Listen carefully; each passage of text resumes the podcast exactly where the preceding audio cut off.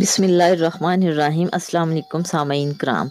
سنہرے حروف میں پریزنٹر طاہرہ کامران پروگرام کا آغاز کرتی ہوں۔ اس پروگرام کا آغاز حضرت واصف علی واصف سرکار کی کتاب دل دریا سمندر سے کرتی ہوں۔ آئی سیگمنٹ کی طرف چلتے ہیں۔ آج کا ٹاپک ہے صبر۔ آپ فرماتے ہیں، انسان کو اس بات پر صبر کرنے کے لیے کہا گیا ہے جو اسے پسند نہ ہو اور جس کا ہو جانا ناگزیز ہو۔ ہر وہ عمل جو برداشت کرنا پڑے صبر کے ذیل میں آتا ہے۔ ناقابل برداشت کوئی واقعہ نہیں ہے جس کو دیکھنے والے اور پڑھنے والے ناقابل برداشت کہتے ہیں۔ ثانیہ ہو یا حادثہ جس کے ساتھ پیش آ رہا ہو وہ تو اس میں سے گزر رہا ہے۔ رو کر یا خاموش رہ کر۔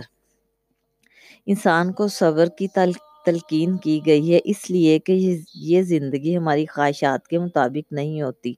جہاں ہماری پسند کی چیز ہمیں میسر نہ آئے، وہاں صبر کام آتا ہے۔ جہاں ہمیں ناپسند واقعات اور افراد کے ساتھ گزر کرنا پڑے، وہاں بھی صبر کام آتا ہے۔ صبر کا نام آتے ہی اذیت کا تصور آتا ہے۔ ناپسندیدہ زندگی قبول کرنے کی اذیت یا پسندیدہ زندگی ترک کرنے کی اذیت۔ یہ اذیت احساس کی لطافت کی نسبت سے بڑھتی اور کم ہوتی رہتی ہے۔ کوئی زندگی ایسی نہیں جو اپنی آرزو اور اپنے حاصل میں مکمل ہو۔ برابر ہو۔ کبھی آرزو بڑھ جاتی ہے، کبھی حاصل کم رہ جاتا ہے۔ صبر کا خیال ہی اس بات کی دلیل ہے کہ انسان جو چاہتا ہے وہ اسے ملا نہیں۔ انسان محنت کرتا ہے، کوشش کرتا ہے، مجاہدہ کرتا ہے، ریاضت و عبادت کرتا ہے کہ زندگی اطمینان اور آرام سے گزرے۔ اور ماں بعد حیات کے بھی خطرات نہ رہیں، لیکن زندگی عجب ہے۔ اس میں جب کوئی مقام حاصل ہوتا ہے، پسندیدہ مقام، تب بھی ہمیں احساس ہوتا ہے کہ کہیں نہ کہیں کچھ نہ کچھ رہ گیا ہے، یا کہیں نہ کہیں کچھ نہ کچھ غیر ضروری و غیر مناسب شے شامل ہو گئی ہے۔ اس زندگی میں بس ایسی صورت میں انسان بے بس ہوتا ہے، صبر کے سوا کوئی چارہ نہیں ہوتا۔ انسان شادی کرتا ہے، شادی کا معنی خوشی ہے، لیکن کچھ ہی عرصہ بعد انسان محسوس کرتا ہے کہ شادی کا عمل فرائض و ذمہ داریوں کی داستان ہے۔ حقوق کا قصہ ہے، صرف خوشی کی بات نہیں، اس میں رنج اور رنجشیں بھی ہیں۔ دو انسان زوجین مل کر سفر کرتے ہیں، ایک دوسرے کے لیے باعث مسرت ہونے کے وعدے اور دعوے لے کر ہم سفر بنتے ہیں اور کچھ ہی عرصہ بعد ایک دوسرے کو برداشت کرنے کے عمل سے گزرتے ہیں۔ خوش رہنے کا تصور ختم ہو جاتا ہے۔ صبر کرنا پڑتا ہے۔ اب یہ فیصلہ تبدیل نہیں ہو سکتا۔ اولاد ہونے کے بعد انسان کو محسوس ہوتا ہے کہ وہ ایک خوبصورت رسی سے جکڑا گیا ہے۔ اس کی آزادی اور آزاد خیالی ختم ہو گئی ہے۔ اس پر عجیب و غریب فرائض عائد ہو گئے ہیں۔ وہ محبت کے نام پر مصیبت میں گرفتار ہو گیا۔ لیکن اب صرف صبر ہے۔ یہی تلقین ہے کہ ہو جانے والے واقعات پر افسوس نہ کرو، صبر کرو۔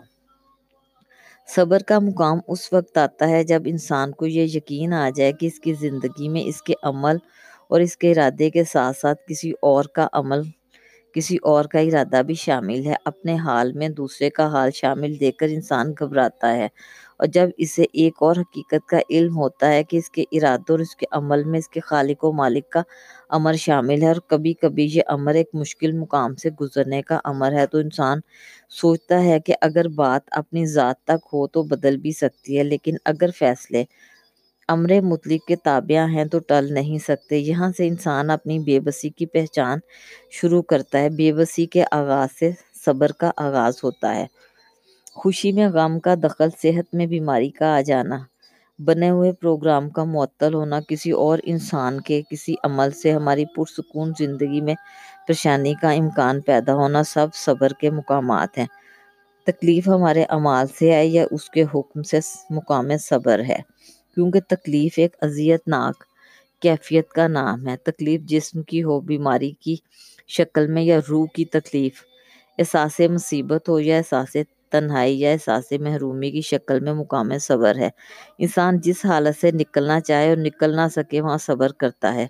جہاں انسان کا علم ساتھ نہ دے، اس کو اس کی عقل ساتھ نہ دے اور اس کا عمل اس کی مدد نہ کر سکے، وہاں مجبوری کا احساس، اسے صبر کے دامن کا آسرا تلاش کرنے کی دعوت دیتا ہے۔ صبر کا تصور دراصل صرف مجبوری ہی کا احساس نہیں ہے، صبر کے نام کے ساتھ ہی ایک اور ذات کا تصور واضح طور پر سامنے آتا ہے کہ ہم اپنی زندگی میں سب کچھ نہیں کر سکتے۔ ہم اپنی زندگی کے مالک ہو کر بھی مکمل مالک نہیں۔ ہم مختار ہو کر بھی مختار نہیں۔ ہم قدرت رکھنے کے باوجود قادر نہیں۔ ہم اور ہماری زندگی ہزارہ اور زندگیوں کے دائرہ اثر میں ہے ہم اور ہماری زندگی ایک اور ذات کے ارادے کے تابع ہیں۔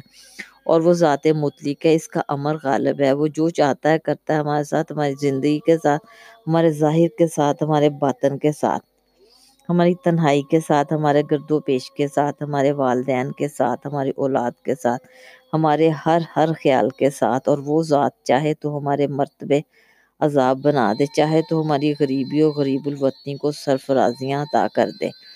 وہ ذات یتیموں کو پیغمبر بنا دے اور چاہے تو مسکینوں کو مملکت عطا کر دے۔ اس ذات کا امر اور عمل اٹل ہے۔ اس کے فیصلے آخری ہیں۔ اس کے حکم کے تابع ہیں۔ انسان کی خوشیاں، انسان کے غم، انسان کی زندگی، انسان کی موت، انسان کی محبت، انسان کے خوف، انسان کے جذبات و احساسات۔ وہی ذات ہے جو انسان کو بار بار حکم فرماتی ہے کہ صبر کرو۔ یہاں اپنی زندگی میں میرے حکم سے پیدا ہونے والے حال کو سمجھنے سے پہلے تسلیم کر لو، جو سمجھ میں نہ آ سکے اس پر صبر کرو، جو سمجھ میں آئے اس پر مزید غور کرو۔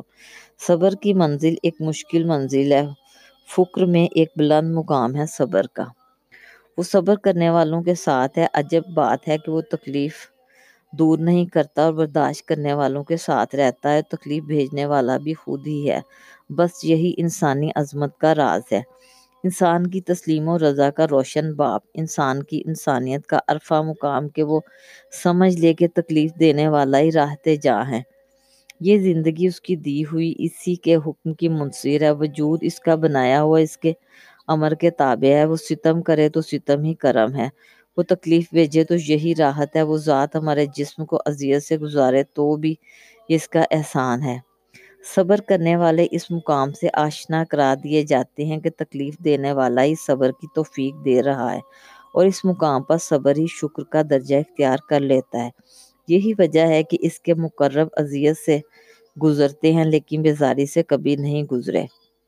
وہ شکر کرتے ہوئے وادی اذیت سے گزر جاتے ہیں۔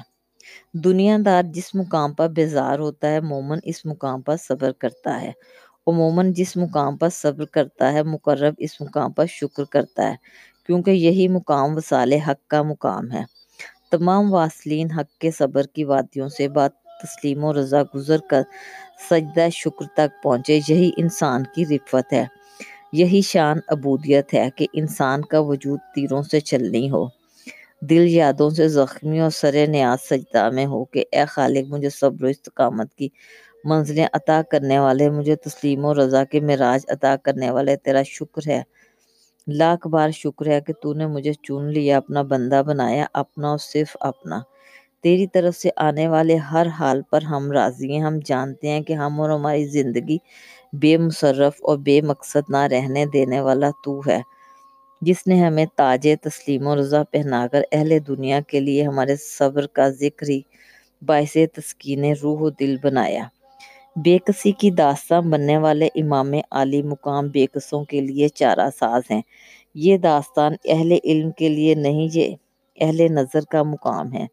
اہل صبر کے لیے، اہل شکر کے لیے، ان کے لیے جو ہر حال پر راضی رہتے ہیں، جن لوگوں پر اس کا کرم ہوتا ہے، ان کی آنکھیں تر رہتی ہیں۔ ان کے دل گداز رہتے ہیں، ان کی پیشانیاں سجدوں کے لیے بےتاب رہتی ہیں۔ ان کے ہاں تکلیف رہتی ہے، لیکن ان کی زبان پر کلمات شکر رہتے ہیں۔ مقامات صبر کو مقامات شکر بنانا خوش نصیبوں کا کام ہے۔ ایسی خوش نصیبی کے زمین والے ان کی تکلیف پر اظہار غم کریں اور آسمان والے ان پر سلام بھیجیں۔ صبر والوں کی شان نرالی ہے، ان کا ایمان قوی ہے۔ ان کے درجات بلند ہیں، ان کے جسم پر پیون کے لباس ہیں۔ ان کے در پر جبرائیل علیہ السلام جیسے غلام ہے اللہ صبر کرنے والوں کے ساتھ ہے ہمیشہ ہمیشہ کے لیے۔